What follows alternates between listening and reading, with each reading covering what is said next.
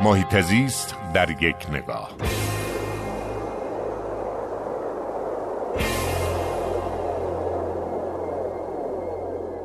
یکی از مدیران وزارت نیرو اخیرا گزارشی رو منتشر کرد که نشون می‌داد کسری آب در مخازن زیرزمینی ایران به 110 میلیارد متر مکعب رسیده. معنی این جمله اینه که دست کم 43 درصد از ایرانیان الان با موضوعی به نام تنش آبی روبرو هستند 43 درصد سهم بسیار بزرگیه.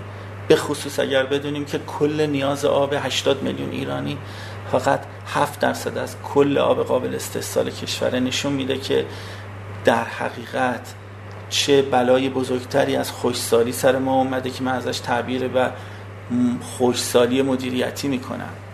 در حقیقت ما باید نوع رفتارمون رو با طبیعتی که در زندگی می‌کنیم تغییر بدیم تا بحران مجازی کمبود آب از سر ما برای همیشه دست برداره. ما باید رفتارمون رو به نحوی تغییر بدیم تا شاهد گسترش عرصه های چمنکاری شده در کلان شهرهای خودمون نباشیم. ما باید بریم به سمت کاشت گونه هایی که بدون استفاده از آبیاری بتونن مستقر بشن.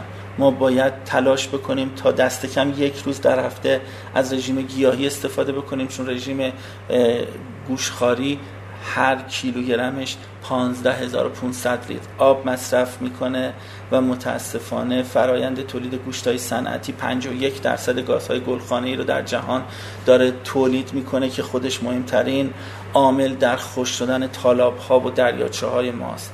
پس اگر می‌خواهیم از این تنش فاصله بگیریم باید رفتار تک تک ما تغییر بکنه و این تغییر رفتار باور کنید که خیلی هزینه برای هیچ کدوم ما نخواهد داشت.